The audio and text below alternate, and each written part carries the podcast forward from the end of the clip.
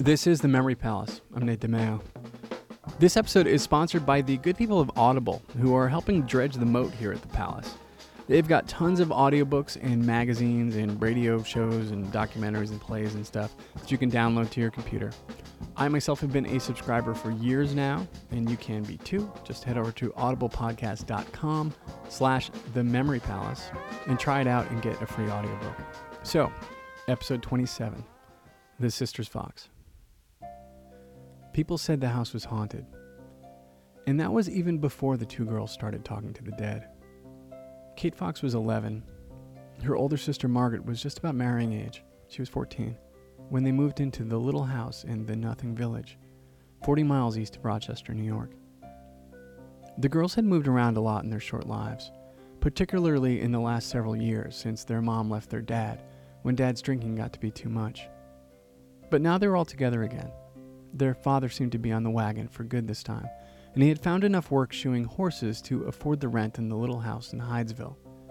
And he probably got a pretty good deal, what with the ghost and all. Their neighbors would talk about the traveling salesman who had been invited inside years before and was never heard from again.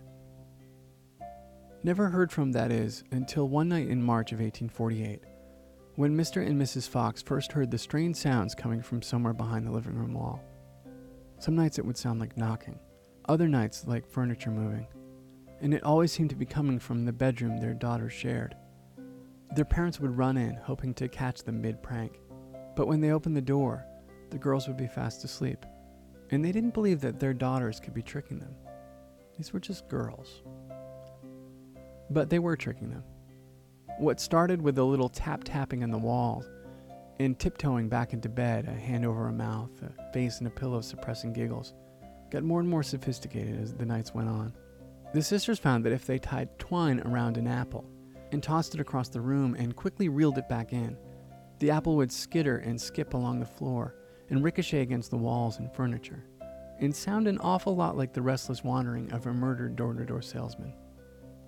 And on the night of March 31st, the Fox sisters revealed the latest in their growing repertoire of ghost simulation techniques. They called their mother into the room and told her that Kate had made contact with the spirit.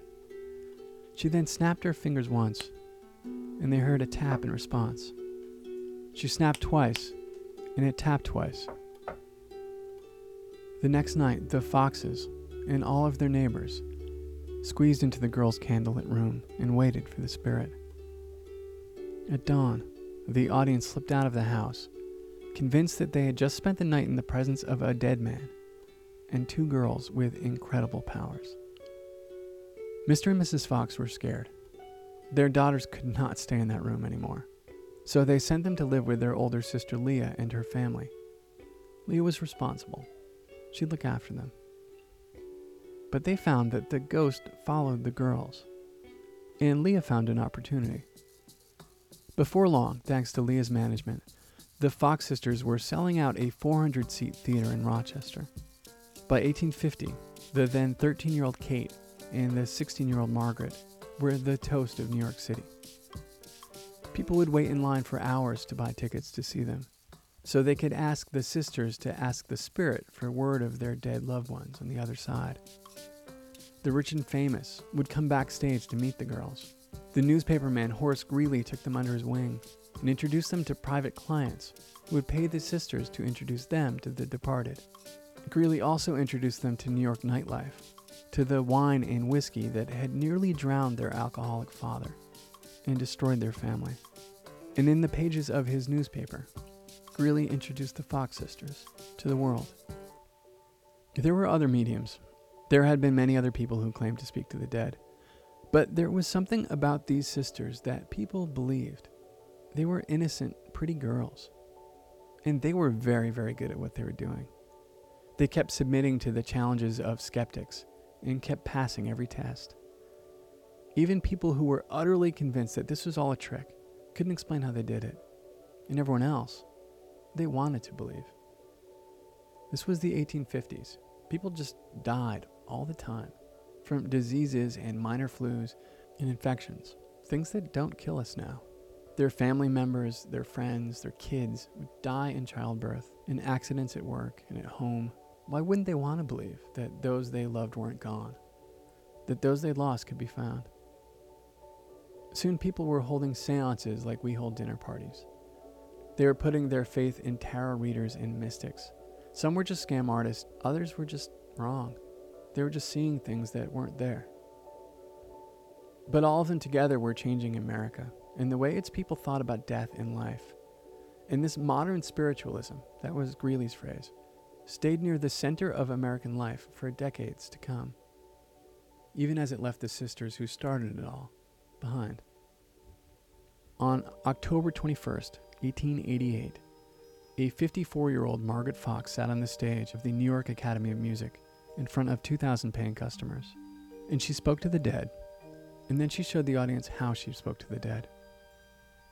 She had recently lost her appetite for the whole business, and she wanted to get back at her older sister Leah, whom she believed had been taking too big of a cut for years. So she told the people in the theater about how 40 years earlier, back in that little house in that nothing town, after a few nights of knocking and tiptoeing and tying strings to apples, she and her little sister realized that they could both crack their toes. They could just tense their feet, and there would be this sound. And they found that no one could tell that they were doing it. And so people actually believed they were talking to the dead. And that was fun. She told them how they were happy to find out that that weird little sound could carry all the way to the back of a big theater. She told them how later, when they were famous and fancy people would come to their fancy apartment on 42nd Street, a customer could be sitting all the way across the room from Margaret or Kate, and one of them would crack her toe, and the customer would be sure she was just tapped on the shoulder. Because sounds are hard to place in space, and because you'll pretty much believe anything if you really want to believe it. She revealed all of that, but not everything. There were some things that were private, some things that maybe she didn't even understand herself. So she didn't tell them about how both she and her little sister started to unravel. Not long after Horace Greeley introduced them to the world, and to worldly things like power and wealth and wine, things that had brought down people far better prepared for them than two kids from way upstate. She didn't tell them about how she and her sister struggled under the growing weight of their shared secret. She didn't talk about the times that Kate went further and further with her claims, moving beyond toe crack conversations to moving furniture, to making ghostly hands appear out of thin air, at least in the minds of desperate believers. Or how she couldn't be sure how much her increasingly erratic sister believed her own nonsense. And that night in the theater, at the age of 54, she certainly didn't tell them about the time she tested her own belief.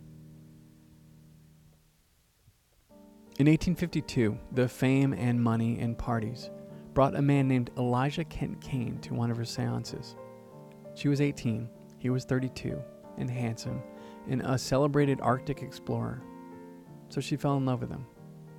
And he loved her, but he didn't love her profession. He was Catholic, and his family was very Catholic. And there was no way they were going to approve a union between their God fearing son and this godless woman who was spreading blasphemy. So she gave it up, and she and Kane began an affair.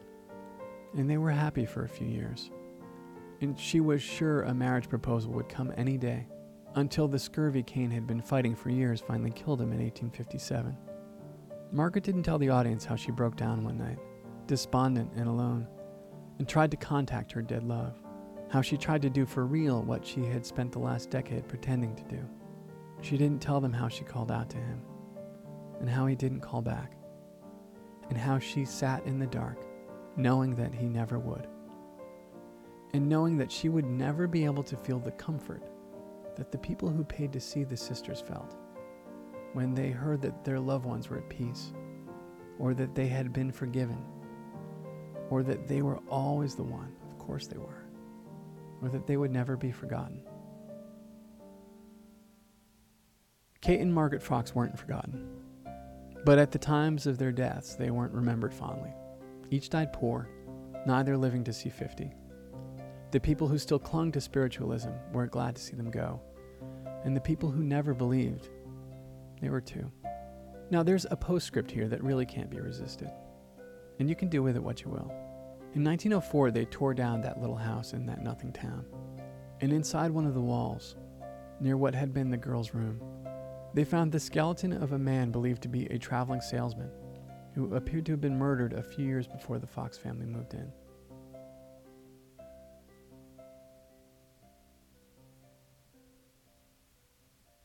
So that's episode 27 of the Memory Palace brought to you by Audible. Go to audiblepodcasts.com slash the Memory Palace and get a free trial and a free audiobook. You'll be helping me out and helping yourself out because Audible is actually pretty great. Thanks.